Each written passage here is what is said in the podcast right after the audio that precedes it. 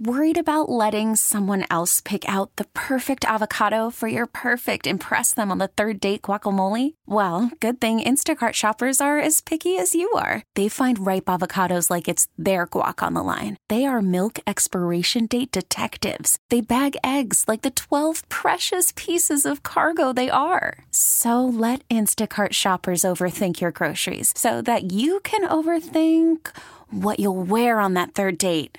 Download the Instacart app to get free delivery on your first three orders while supplies last. Minimum $10 per order, additional term supply. Welcome to the Cosmo Happy Hour. It's everything you would talk about with your best friends, from sex to celebrity to entertainment. From the editors of Cosmopolitan.com, this is the Cosmo Happy Hour with Elisa Benson. Hi, guys. Welcome to Cosmopolitan.com's Happy Hour. I'm your host, Elisa Benson. Um, I like to say that every hour at Cosmo is Happy Hour. Um, I just want to set up that right now we are recording this for the first time at the Cosmo office, and we're in our unicorner, which is like a tiny little jail cell of a room that is just decorated in unicorn photos. So I think it's important for you to know um, what we're looking at right now. I am here with Sex and Relationships editor Emma Barker, health editor Elizabeth Narins, and CosmoForLatinas.com editor Alana Nunez. And today we are talking about body image in the internet. Sort of this idea we're living in a very no filter moment, and sort of this idea does, is that helping us or hurting us? So today we're going to kind of talk about a timeline of body image. And when I say a timeline of body image, I really mean like a timeline of my own body image, my own thoughts about it, really. Um, some stories that have been blowing up on cosmopolitan.com because this is just a huge topic for our readers. Um, I don't know that everyone would know that, but it's one of the most popular content areas on the site. Um, and then I sort of want to try to end with a definitive statement and really try to answer that question like, is this no filter moment we're living in helping us or hurting us? Um, sound good, you guys? I'm in. Yeah. Yeah, that sounds awesome. All right. The unicorns are shaking their heads. Um, they're into. Okay, so I kind of really wanted to establish this sort of idea of a body image timeline. So I'm going to go through this, and you guys should interrupt and jump in when I'm totally wrong. But you know, when I when I think about sort of like growing up in the 80s and 90s, I think it was this moment where there was a lot of awareness about how media messages were impacting young women in particular. And so I think we all grew up at a time where teen magazines were writing a lot about anorexia, bulimia. There was a lot of awareness about this. You know, a lot of sort of pieces, service pieces about how to get help if you need it. Um, you know, 1991, I feel like this is important to mention. In 1991, Naomi Wolf, who's feminist writer, wrote the book The Beauty Myth, and it was sort of this instant bestseller. And it was really this call to action about this idea that as women become more powerful, there is even more expectation about how they're supposed to look. So um, I don't know. Did you guys read that book in college? I feel like it came out in 1991 and was a big deal and kind of became a part of a lot of like women's studies curriculum. Yeah. You guys read it? Okay. So um, I kind of feel like it's impossible to talk about body image without mentioning that moment and how popular that book was. And she really put the media sort of like on what's the word that I'm like looking for there? She sort of like really blasted the media and said that like media is perpetuating this idea of having to look a certain way and this really strict adherence to beauty ideals and that this is all you know sort of contributing to the patriarchy and men having more power than women. Um, since that happened, I think the more recent conversation to get us like up to speed has really been over the past few years about Photoshop. Like we all know there are a million like blogs and th- Tumblrs out there that are specifically dedicated to chronicling Photoshop fails. And um, you know, we've seen companies that are really addressing this, like thinking about, you know, American Eagle, Aerie's line, their current campaign, Aerie Real, you know, this promise we're not going to Photoshop the women that are wearing our underwear um, and our bras and everything. Emma Roberts is the spokesperson right now, and you know they're promising like she doesn't need Photoshop, she doesn't need retouching, and neither that do you. You know we've seen magazines doing makeup-free covers. Right. Um, There's like underwear lines that do that do put out calls for rather than having like quote unquote models, they have quote unquote real women Real modeling women. their their clothing and you know, they're still gorgeous women, but they're not size 2, I guess, is what constitutes a real woman. Exactly. And we actually hear a lot of, we should talk about that a little later. We hear a lot of um, sort of backlash from our readers about that whenever we say real women. Yeah, 'Cause they're like, "What's a real woman?" exactly, exactly. But in the context we talk about it, we sort of mean someone that isn't a professionally paid model. But um, and then I think the other thing, you know, this for a few years, I think we've had this sort of Photoshop backlash moment, and one one thing that I feel feels very uniquely 2015 in terms of talking about body image is this idea of this body positive movement. You know, we have seen like you were talking about with the underwear, you know, we've seen a lot of real women, to use that word, sort of organizing these campaigns of saying, like, share photos of your stretch marks, share photos of your post pregnancy body. Um, a lot of sort of fat acceptance, you know, women sort of reclaiming the idea that I'm fat and I'm okay with that. Um, so I kind of think that is really because of the internet, the moment that we're in right now, where it's sort of giving a voice to women that are saying, I don't have a mainstream body and I'm proud of it.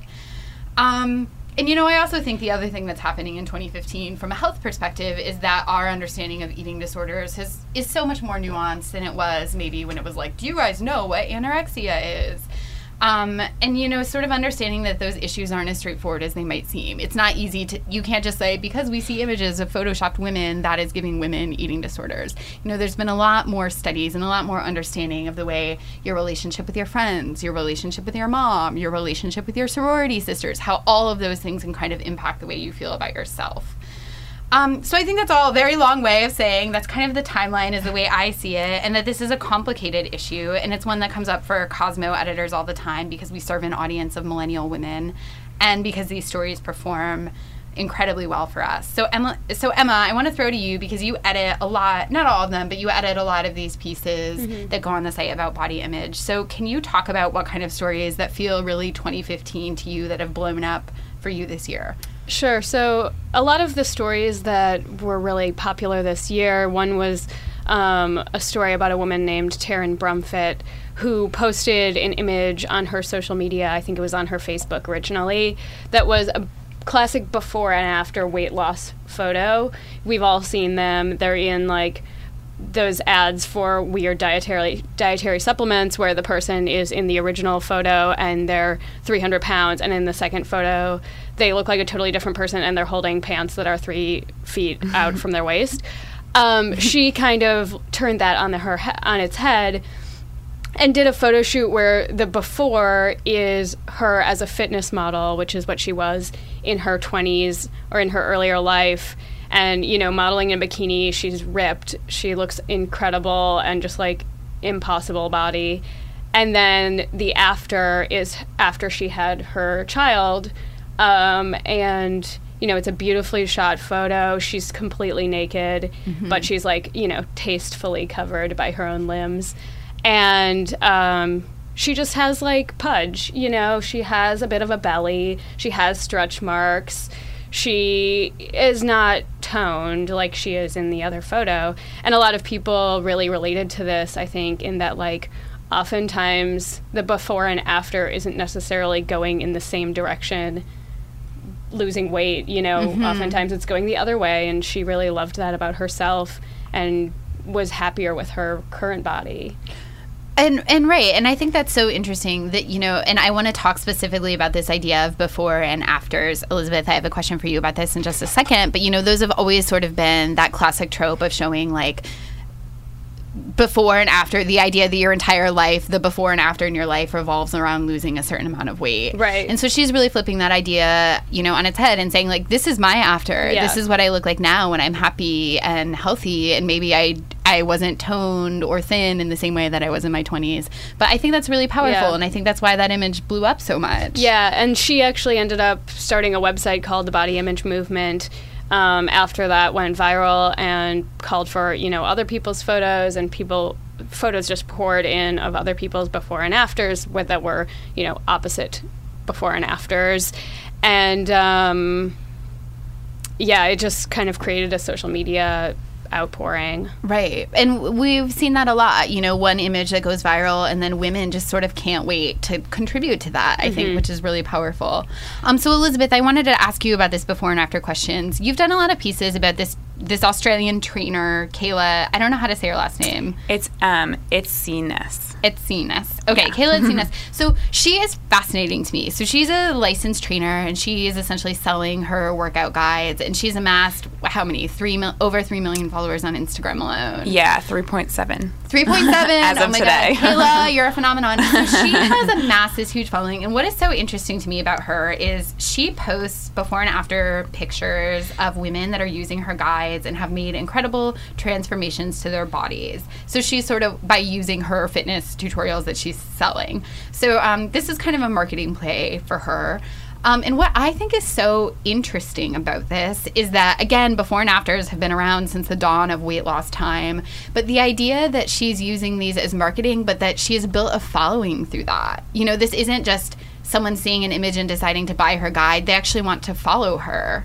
Um, and so I think it's interesting that, and I think she sort of represents the moment of this sort of intersection between body image and the internet, and that she has really built a community around this. Right. So you've interviewed her before. Can you talk a little bit about, you know, how she has built this community and kind of how that maybe makes body image different than 10 years ago where maybe you were seeing a before and after and that was a very private and personal experience and now it's something that you can experience in community with 3.7 million other people. Right. I think it's interesting that you mentioned that that it's different now than it was um, back in the day.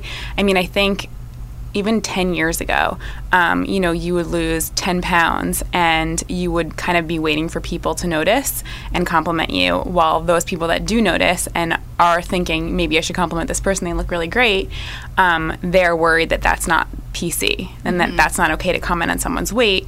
Um, and I think that just the era of Instagram um, and people like Kayla have made it more normal to see those before and afters, and also just give people a forum to kind of do that humble brag post and show off what they've been working for. And share your progress. Right, Sure. right. Um, and I think from that person's point of view, the person that's work, putting in the work and losing weight um, or working out a ton, um, they have that kind of confirmation that they look good and it makes them feel better.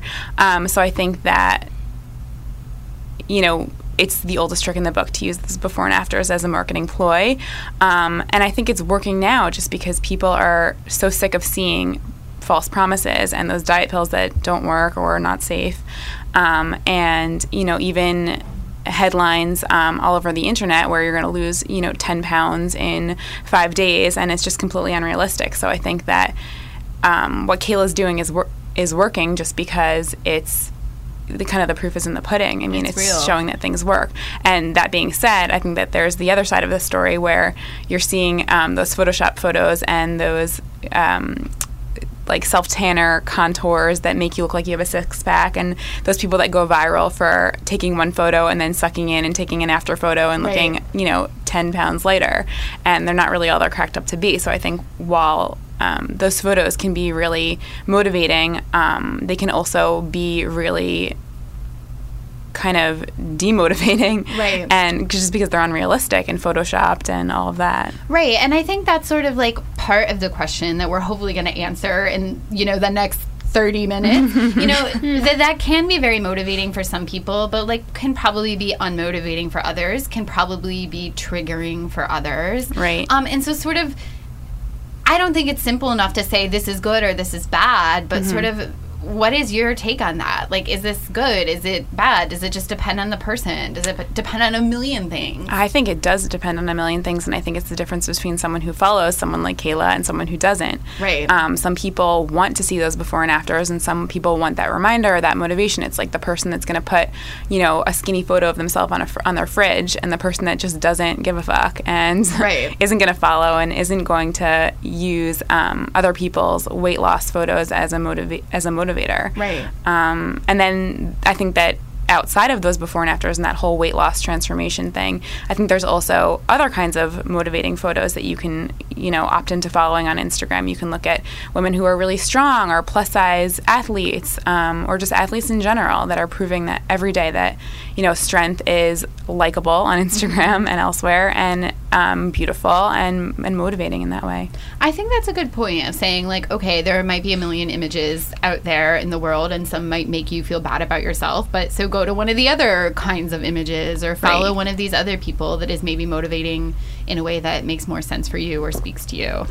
Um, we've also seen, I feel like we have to touch on this in this episode, but certainly in terms of social media, you know, we've seen communities like Tumblr and Instagram, you know, ban certain, fi- ban, blah, blah, blah, blah, blah. We've seen communities like Tumblr and um, Instagram ban certain hashtags. You know, you can't search for hashtag thinspo, but you can search for something like Of course, we all know that everyone gets around this. If you want to see a certain kind of image, it's easy to find it. But like, I think that those social networks were sort of maybe a bit unfairly sort of under fire for being a community where people are finding images that could be triggering.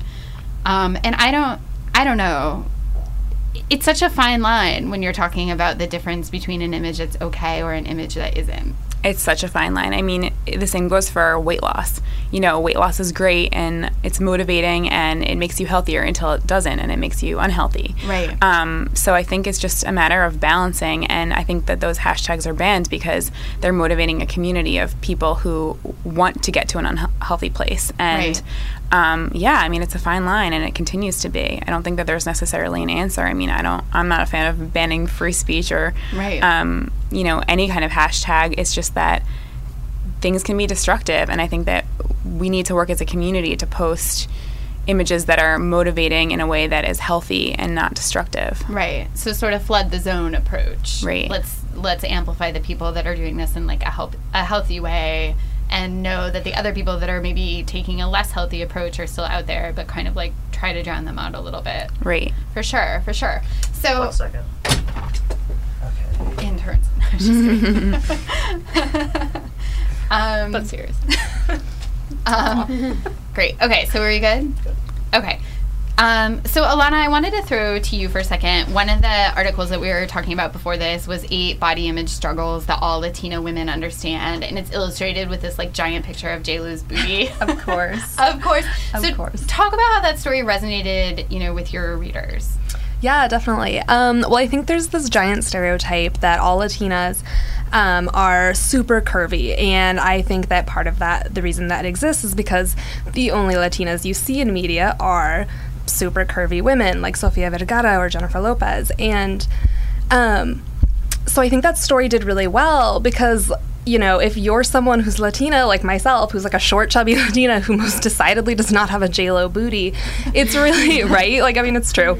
Not un- I'm not under any illusions about how I look, um, but it's tough to grow up and not see yourself represented in media, and I think that's actually tough for women anyway, no matter what, because as we are all very aware of. Um, there's already this pressure for women to look a certain way. And so to add on top of that, for I think a lot of Latinas, it's to look like a very certain way. Um, and so I think that did really well because there are just so many Latinas out there who are like, hey, like, I don't look like JLo and I don't look like Sofia. And I think, you know, like, I hope that's okay. But, you know, is it? Because those people aren't in media and so I don't see myself. And there's, I mean, there's, we don't have to go too much into this, but there have been a lot of like, you know, horrifying news stories that have blown Oh, up God. about like women getting, you know, Butt butt Yes. implants. Well, and plastic surgery is such a thing in so many places in Latin America, and it's definitely, I mean, medical tourism is on the rise anyway, um, but it's definitely, I think, as well a cultural thing. You know, plastic surgery is commonplace in places like Brazil, um, places like Venezuela, because there's this idea. I mean, and of course, to backtrack for a second, when we talk about I think Latinas, we have to be really careful that it's like you have Latinas in the US and you also have like Latin America. And it's definitely going to be different. You know, the stuff, I think the body image issues that um, Latinas in the US versus Latin American women uh, might suffer from or you know, there'll be some overlap, but I definitely just want to be clear that I can't obviously speak for like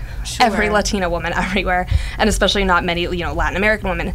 Um, but plastic surgery is commonplace there because there's just this idea that you have to look a certain way, and you'll see it in Spanish language media as well. That all of the Spanish language, um, or all of the women on Spanish language media are.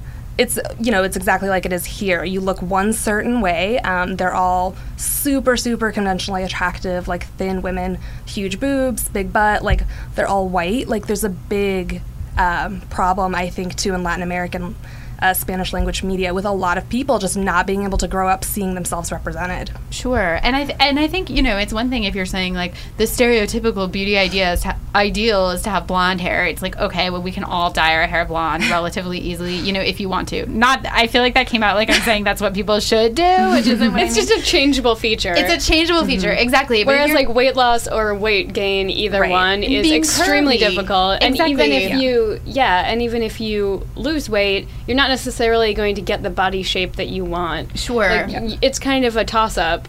Sure. So it's something like if you are saying like the ideal is to have giant boobs or like have the J Lo booty pop. It's like there's only so much you can do through right squat. and that is of course not to say that j-lo isn't gorgeous you know or sofia isn't gorgeous but i think there's also another added layer in the latino community which is that um, you know i've had people say to me before that they think it's like oh latinos are like more accepting of curves but really it's Mm-hmm. if you're curvy in the quote unquote right places you know Sure. if you're not you're you know what i mean you're nobody is celebrating you and i think that's why you know latinas for example have um, uh, studies show they suffer from the same body image issues that the like if not more at the same rate if not more than non-latina girls and women but they're less likely to be diagnosed with eating disorders for hmm. example. It's you know it's not it's less likely to be caught i think by both within like the latino community by your family but also by professionals because it's seen as something that doesn't happen in the latino community if that makes sense No, that makes perfect sense. And I was actually thinking, just as you're talking about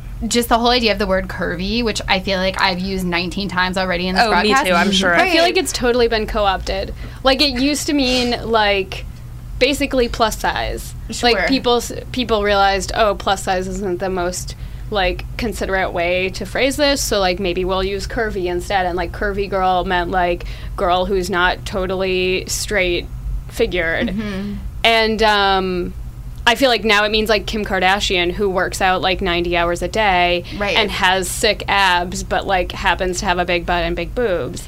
Right, and I think it's also just we don't really have a vocabulary to talk about women that don't aren't that sort of that don't have Blake Lively's body. So Yeah. it's like Right. if you don't have Blake Lively's body, like you're probably curvy. Yeah. You know? yeah, it's interesting that curvy used to be an insult and now it's kind of desirable. And even just speaking about the Latino community, I mean, um, you know, body shaming is body shaming, whether it's skinny shaming or lack of curve shaming, shaming or um, fat shaming. I mean, it's shaming by any any way you and put it. skinny and i think skinny shaming is also a, a you know a thing. It's a thing I, like no matter uh, where Any you're from or who you are right any community. But it's you know there's again in the latino community it's like you're supposed to have these killer curves. So if you're thin maybe you you live up to the mainstream media's expectations of what a woman should look like but you fail as far as what the latino community expects you to look like so there's definitely no way to win i think i mean there's no way to win if you're a woman anyway really Right. so There's no way to win. uplifting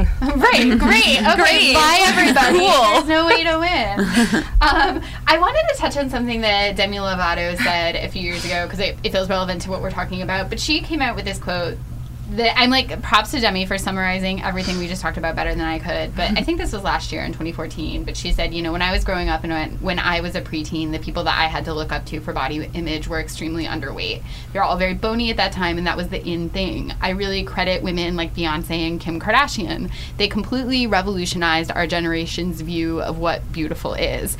And I think that's really interesting. I mean, Demi has sort of, poor Demi has she has been very public talking about her own struggles with eating disorders and with body image um, and with substance abuse. And and I say poor Demi in the sense that she's been open talking about that and and as a result has now become the sort of like de facto spokesperson for Right, every the issue ever. avatar for every body image right issue everywhere. exactly which isn't fair which isn't fair but it is interesting to hear someone who is famous saying I credit women like Beyonce and Kim Kardashian for sort of bringing body acceptance mainstream it's a very complicated thing to say because Beyonce and Kim are gorgeous women with Yeah. completely unrealistic bodies so it's sort of you know, I feel, and that goes back to Alana, what you were saying about J Lo. Like, I just like I don't know how to feel about this in my heart. You know, like on one hand, you do want to see more body diversity, but if it's kind of just a different sort of ideal. Is that really helpful? Right. It's so tough. And I feel like every day I'm always, I feel like I too, probably even in this podcast already, you know, I hold JLo up as the avatar for everything Latina, which is also not fair because Right. she's just one Latina and she cannot represent every Latina everywhere also. Um, and it's so tough when it's like, you know, she's a gorgeous woman and I would probably kill to look like JLo, really, you know. Yeah, Um, and so I hate that it's, you know, that I sound like I'm tearing her down when I say that it's still just one more way, though, that women, you now have to look like JLo, the tiny waist and the big butt and the big boobs. And it's just like so many women are just don't have that. It's just not realistic for them. Like it's not attainable. And so what do you do? Right. So a story that went did really well for us and went kind of viral last year actually was a story in which one woman took a photo of herself, I think she was in a bra and underwear, and sent it to Photoshop supposed experts, although some of them were questionable, um, in different ci- in different cities around the world, Sure. and asked them to Photoshop her according to the, her their country's beauty standards. And I think people found that really fascinating because I don't think it's necessarily that you know everyone has to be skinny or everyone has to be one way, but it does vary greatly based on where you live. And um, some of the ways that they photoshopped her were really fascinating. It's like, oh, you know, this is something that we find maybe unattractive in America, but in North Africa, this is what's super attractive for them. Um, It's interesting that each of those photoshoppers, despite their skills or lack thereof, um, knew what to do. You know, they knew what the, the beauty ideal was. That's a good point. Like everyone's like, oh yeah, the beauty ideal. Like of course. yeah, I got this. exactly. Like everyone, right? No matter where you are, no matter who you are, everyone sort of knows. Right. what But that some means. one conclusion that I was actually really interesting was that um, every single culture had a very specific one, and the U.S. was just like a little confused um, As we because I feel like we have so many. We have so many different beauty standards. Like we have the curvy girl who has huge boobs and a huge butt but tiny waist, and then we have the supermodel who's super straight and her clothes look like they're on a hanger. And I feel like that's kind of good that there are so many different options. yeah, so I think it seemed like of all the countries, the U.S. seemed the most diverse, but maybe she just got the most photoshoppers from the U.S. I don't know. Well, I think that would make sense because I think the US, compared to a lot of different countries, first is huge geographically speaking. And so we have all this, we do have a lot of diversity, I think. I think a lot of other countries, especially the smaller ones, have a much more um, homogenous population. And so I think it probably. I think it makes sense maybe that the US, like our beauty ideal, is maybe changing, or maybe, as you said, just a little confused. I don't know. I think that's good. I think the diversity is great. It's just that at the end of the day, um, you know, you're going to body shame yourself if you harp on a particular body type or an ideal that your physical body frame can't conform to.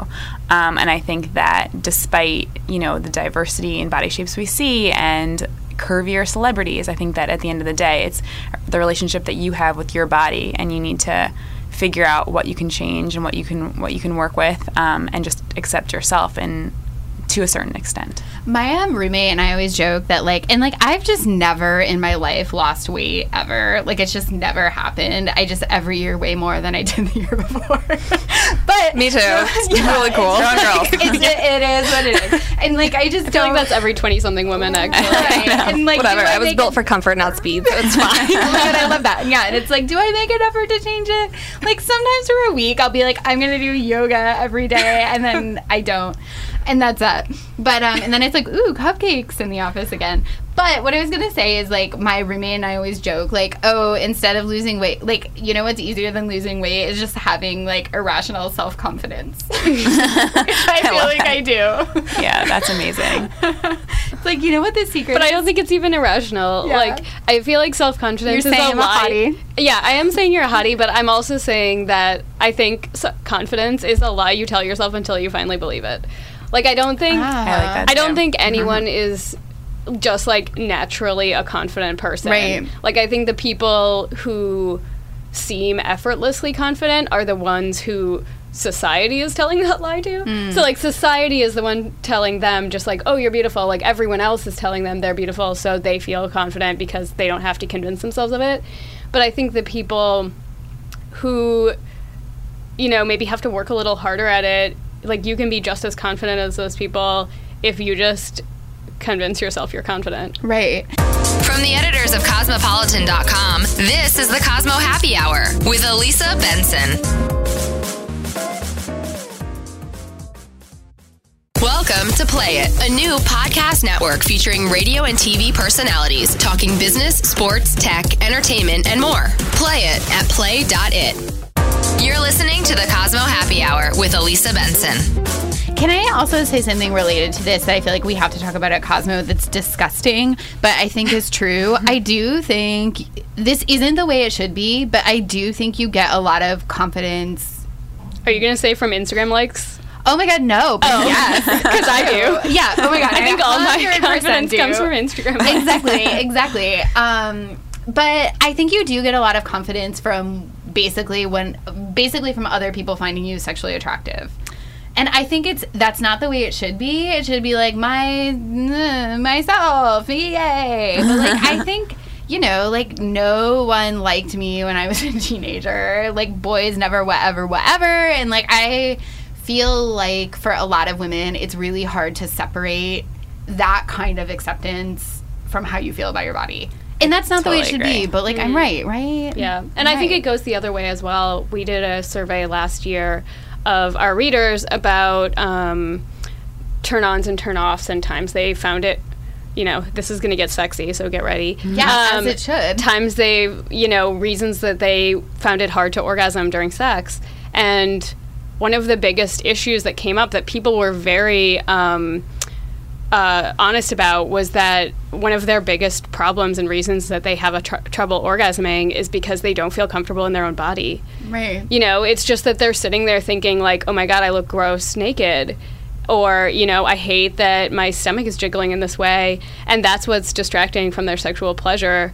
And um, that's a huge problem. Right. And if I can put obviously like a lot of our readers are in lesbian relationships, but if I can just put men on blast for a second. Wait, um, sure. yeah, I like not that I don't every day put men on blast in my own life, in my own way. But, you know, I think men are dummies and they like give compliments like two times a year and i think a lot of them just don't know you know Yeah. like, it would make such a big difference to just like for them to say to their partner like Like, you look hot." beautiful, yeah. exactly, Yeah, it's like the Cosmo sex tip. Just compliment your partner. That's literally all it You're gonna get more. You know what I think? And obviously, this is based on my own personal experience, so anecdata for the win, not based on any scientific study at all. But I think that men like, I mean, I think men like a lot of different things when it comes to women, but they're not told that, that it's okay to like different things. So, like, they're not told that it's okay to be attracted to a woman who's above a certain size or something, even though I actually think a lot of men are. Mm-hmm. They just don't want to say it out loud. And so then they, you know, they won't tell you, like, I think you're really hot and I, re- like, I want to have sex with you. You know, I guess people don't really say it like that, but you know what I mean. Yeah, like, I know. that's an interesting I want to have sex with you, but like, but I I think. want to have sex with all of you guys. No, but I mean, I think that's a good point. The idea that men are also internalizing this idea Yeah. of like what a certain kind of woman likes, and so maybe they don't. It wouldn't even occur to them to compliment somebody that doesn't look like whatever like porn actress they watch on TV. I don't know. It's I think like it's just another like, way the like, patriarchy porn in the eighties hurts men too. but right. you know, it's like a, I think it's just another way the patriarchy, uh, you know, hurts men and women because it's like men are taught these things, women are taught these things, and consequently nobody talks to each other. Right. Right. Uh, um, yeah, but yeah, I think Elizabeth, you nailed it. We have to go back to that. It's like number one sex tip. Tell her she's hot. Exactly. I Compliment think foreplay. Yeah. yes. You Like, should just do a like- story on that compliment foreplay. Yeah. uh, it's just 15 minutes of compliments to each other, Right. and then you're both aroused. It's like the one thing you're not stroking. Here you go.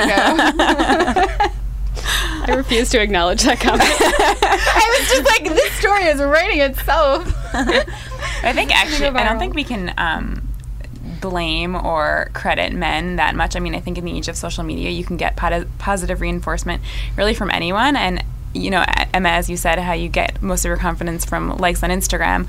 I think that, you know, in real life. I know, like Emma Barker at TM, like on your tombstone. she No. got her likes. She got her confidence from likes on Instagram. Seriously. I I'm mean, depressed now, you guys. no shame there. No, but I mean, I think getting compliments in real life can almost be replaced by getting compliments on Instagram or elsewhere. I mean, if someone, if you post um, you know, a flattering selfie of yourself and you get a million likes on Instagram, it doesn't matter if you have like a guy sitting there stroking your ego because you feel amazing. And I think that social media gives you this opportunity to get that positive reinforcement that you need. So it's not just like, you know, a taken ladies kind of Right. Yeah, and I Um, shouldn't thing. specify that guys like compliments from guys is what you need for confidence. Like I think it's all comes from within yourself. But honestly, like women should compliment each other more. Well, I also think, and I'm being 100% serious about this, even though it's going to sound like a joke, I think women should compliment themselves more. Like, I Yeah. feel like I'm an early adopter of self complimenting, but as I mm-hmm. like to say, like, if you don't compliment yourself, who else will? well, that's how the selfie was born. I mean, it's Right, the, the right. visual self compliment. yes, that's a well said, a visual self confident, or a visual blah, blah, blah, blah, blah. I'll just And like, then I'll actual let that go. compliments when you get Instagram likes. Yeah, exactly. But like, I literally have posted photos, and again, like, I feel like I can get away with this because it almost plays as a joke, but I actually am being serious. Like, I've posted co- pictures before and been like, I'm posting this because I'm having a really good hair day. Yeah. Which people are like, haha, but it's like, no, but actually, I'm having a really good hair You're not day. to post your bad hair day, or few women would. right, exactly. I think I'm talking about social media though, and you guys tell me if you've had a different experience with this. But I think one thing that we are lucky about, which is totally different from being literally Kim Kardashian, is that like if I post something to my Instagram, people are going to comment positive things. You know, the rest of the internet is a terrible place where people are mean, but within your own personal so- social networks, sometimes it's almost embarrassing if you post something and you know it's like you're you know like my aunt sandy is like you look like an you know like you have the face of an angel you know almost Like that like, reply. over the, i know i know like liking all the replies but i feel It's like you're fishing for compliments. right but it's just like within your own Which circle of friends like people aren't really going to be like meh like no one's going to say that They do that by People not just liking won't your say post. anything. Yeah. right but don't you And like, there's nothing worse than posting a selfie and getting silent. Silence Right. is the worst insult. right the other day I posted two pictures from brunch and um Of course you did. Yeah, of course I did on Instagram. And like one was a photo of avocado toast, and like one was a Ugh, photo of love me it. where I w- like I spent like 20 minutes taking it, and I looked really pretty and was like. Did showing the a lot of avocado toast cleavage. get more likes? The avocado toast got more likes. But avocado toast is the internet gold. Honestly, it was made for the Honestly, internet. I liked the toast, and I have to say that it was a little more relatable. oh my god, you could picture yourself with the toast. Yeah. yeah. but like, Uh, I could never hang out with someone as pretty as you. Oh. This, I feel like every podcast, I just like find a way to like tell a lot of stories about how beautiful I am. anyway, um, yes. So, okay, what were we even talking about? Oh, one thing. This is from last year, but I feel like it kind of makes sense with what we're talking about now. There was actually a study that photos that have the hashtag no filter actually get more likes than photos without that filter. So, like, literally saying, like, you know, the whole idea of using the hashtag no filter is basically saying, like, look how beautiful I am naturally. And people respond to that. Like, that's kind of encouraging, right? No? Yes? The same study also found that, like, 30% of photos with a no filter a hashtag filter. actually have have a a filter. I think that's the issue. Like I'll post like a no makeup selfie, but it's like so heavily filtered that I look like I'm wearing makeup. Right. It's almost better than makeup at that point. Yeah, Right. It's way better than makeup. we just did a story that went live. Oh, this is airing later, so we went whatever. It doesn't matter. We just did a story on what am I talking about? We just did a story on cosmopolitan.com of editors and women sharing their unfiltered selfies side by side with the filtered ones. But I actually think what was interesting when we put up that piece yesterday is I think we were hoping there would be this drastic difference and it would be really compelling. They were all like exactly the Yeah, same. but, like, it was like the kinda look the sky was more blue. right exactly it was like the sky was more blue but um emma i thought you had an interesting you shared one of your unfiltered selfies but i thought your commentary in the story was interesting where you were like i actually think this filtered version looks more like who i really am I didn't. To be clear, I didn't say it looks more like who You were I misquoted. am. I, no, I was accurately quoted. I'm misquoted by you right now. Oh, okay. Um, I was. Um, I don't. I think the filtered version looks more like I think I look. okay Like in my mind, looking at those two photos, the unfiltered one, I'm like, I don't feel like I l- see that when I look in the mirror. right I don't. Maybe other people see that when they look at me, but I don't know.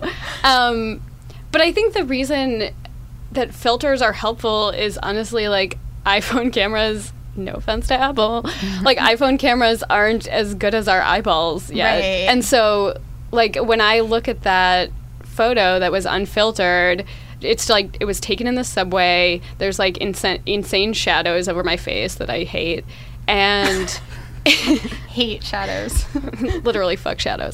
Um, but it, uh, I just feel like it looks like a gross picture of me, and I just think the filter kind of takes that off. I think my eyes are really beautiful and striking. They are. They are. They are. And I think the filter like accentuated that in a way that I think I see in everyday life. Right. I love that. It's like It's like the, filter is just like restoring me to my natural beauty. Right. Yeah, I was gonna say the filter is in the eye of the beholder.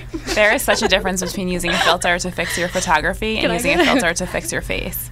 You know, I mean, I think uh, just as you said, iPhones kind of suck in many many ways um, just in terms of the photography and if you're not doing yourself justice then that extra filter will give you the confidence to post that will give you the confidence of getting all those likes Yeah. um, and no one's going to post something that's unflattering it's not the and point Elisa, of we, we were talking Right. earlier about the unflattering thing, and I think that's um, that's a big thing with body image. You know, with a selfie, like you can really contort yourself to like not have double chins or like make your nose look small from a certain angle, and you really have a lot of power over that. And that doesn't really have anything to do with a filter. right. That's just about like how you learned how to pose. right. I don't know what holding that says the camera like ten feet away from you. yeah a But good you- angle goes a long way right. There's like that whole meme that like floats around that I feel like men think is like Reddit troll basement dwellers think is funny, where it's like you know the side by side of the same girl, and one is sort of like what she looks like on her Tinder picture, and one is like what she actually looks like. Because of course the idea is that like we've all learned how to take a photo where we look hotter than we really are. Mm-hmm.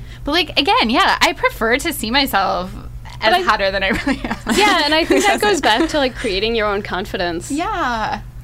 You Well- know, I don't think it's necessarily deceptive. I mean, maybe on a dating site, I think it probably is. Right. Um, but But that's actually an interesting point. Is it deceptive if what you're putting forward is like the most confident version of yourself? right, Yeah.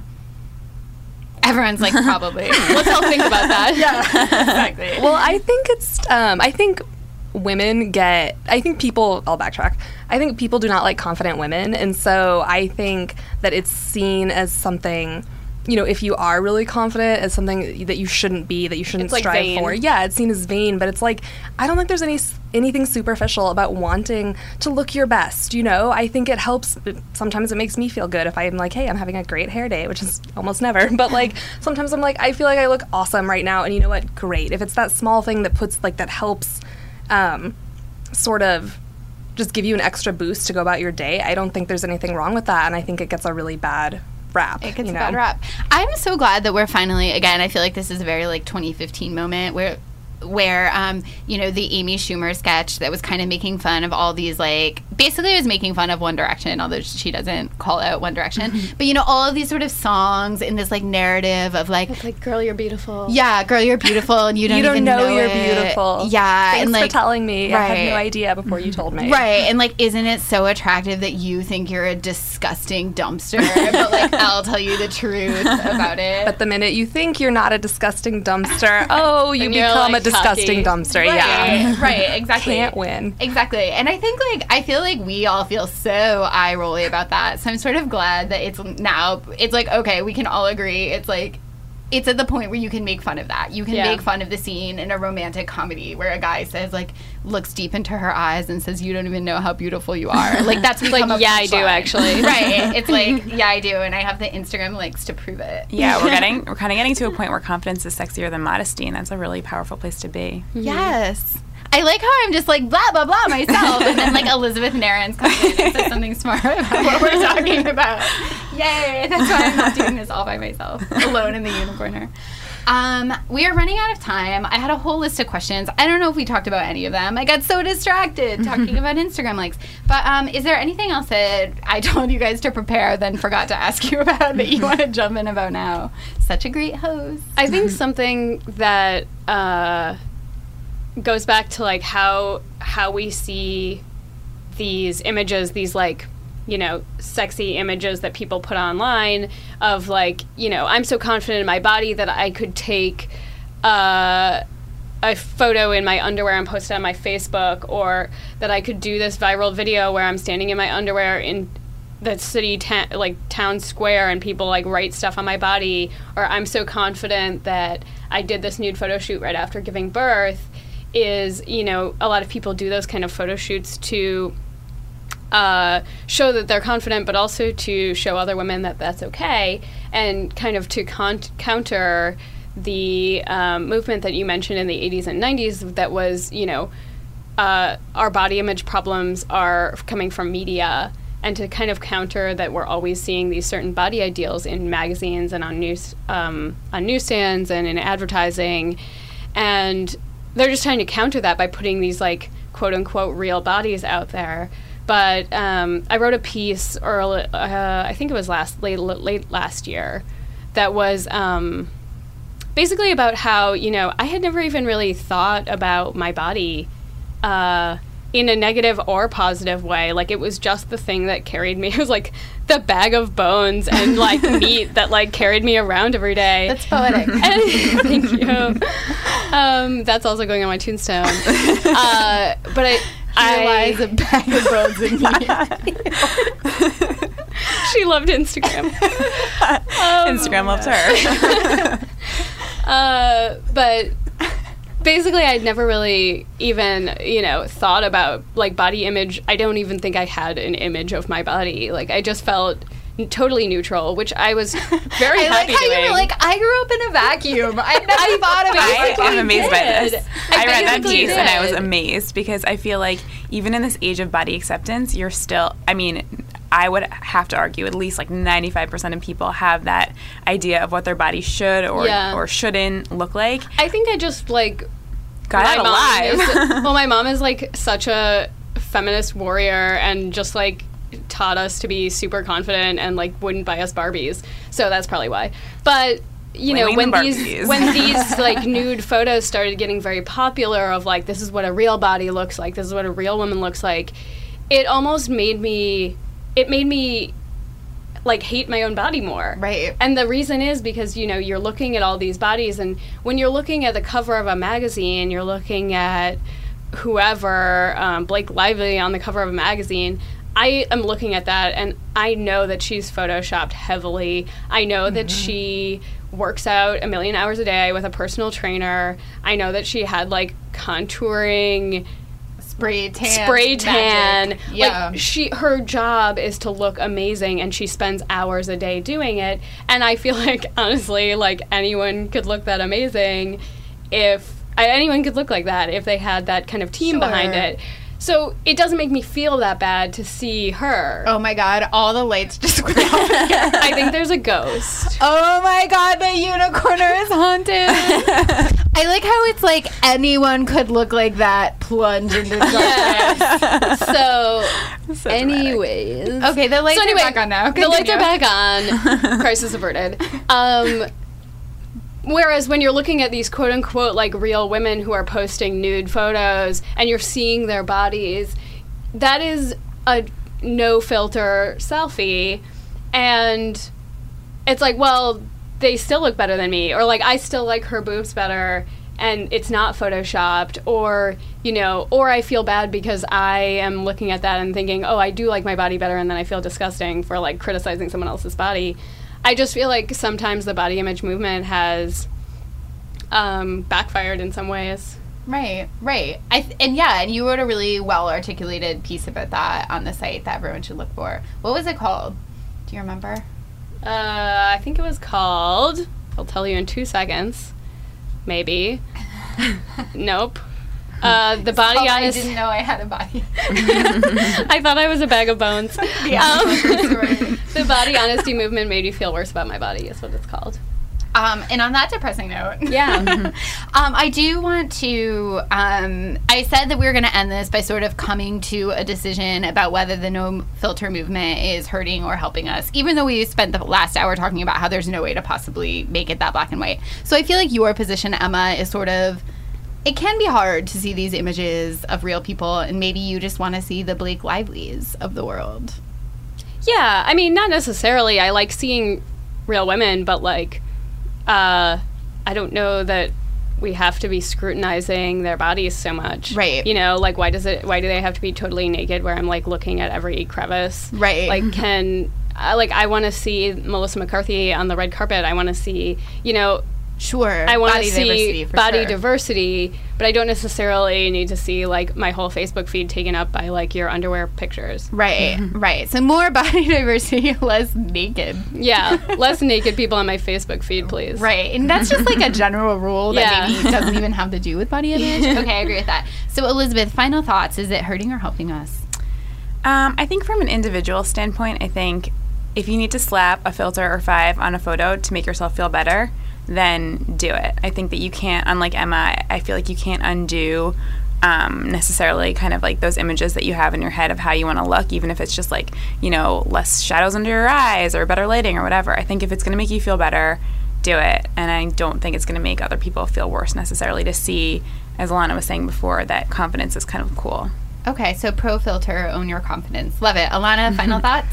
Pro filter. Hmm. I guess I would say I am. Um, I think I'm okay. I'm going to sidestep the question a little bit and say that I Very don't. presidential candidate. That I don't. Yeah, I don't know um, exactly how I feel. I guess about filters and Instagram specifically, but that I do think social media overall has given um, a whole bunch of young girls and women who previously did never get to see themselves in popular media a new way um, to see themselves. It's given them access to all these other young girls and women who look like them, and whether. Um, so overall, I would say that yes, I think it is helping um, because I really do think you know there are just so many. If you're a young girl of color and you've just never seen someone like yourself in media, but you can now you have that access to Instagram and social media, and you can see that like there are other people like you, and that's cool, you know. So I think it's it's helping. I my final thought is that I couldn't agree more with you. I think 2015 is the most accepting of looking how you want than probably any other time in my life. And again, maybe that's just my own irrational self-confidence, but I think it's a I think that it's a good time to be a woman, and it's always going to be complicated to be a woman. And these issues are going to get more and more and more complicated before they ever get less complicated. But I feel sort of proud of the way that you that I think we are slowly chipping away at the idea that that a body ideal has to look one certain way, and I think social media has had a lot to do with that. So great, problem solved. okay, Everyone's um, confident now. I, I You guys feel great. know, I know. Like group hug after this, guys. What will we write about now? I don't know. right, there's nothing to write about. We Shut can all go the website. Well, just more, more sex. That's Yeah. it. That's it. That's all there's left. Compliment foreplay. Compliment, Compliment foreplay. foreplay. Expect to see that article up momentarily. And right, Emma? I'm, Right? I'm already writing You're it. already writing it. Great. Well, thank you guys so much for tuning in to Cosmo Happy Hour. Um, follow us all on Twitter. Um, my name is Elisa Benson on Twitter, E L I S A. Do you guys want to shout out your Twitter handles? Sure. I'm at Emma June, like E M M A, and then June like the month. I'm at E J N A R I N S. Are those your initials? Um, yeah, Elizabeth Justin. Oh. Justin? Yeah. Oh, I my love God. that. like the boy, love but it. spelled like a girl. Y N N. Oh, so like I love it. androgynous. Cool. Started it. Um, and I'm at Alanna K Nunez, A L A N N A K N U N E Z. Very long, I know, uh, but yeah, Alanna K Nunez at Twitter or whatever. anyway, anyway. Twitter.com. All right, thanks so thanks so much for turning. Oh my God, it's you can tell we're at the end because I can't talk anymore. But thank you guys so much for tuning in. See you next week at cosmopolitan.com happy hour. Bye.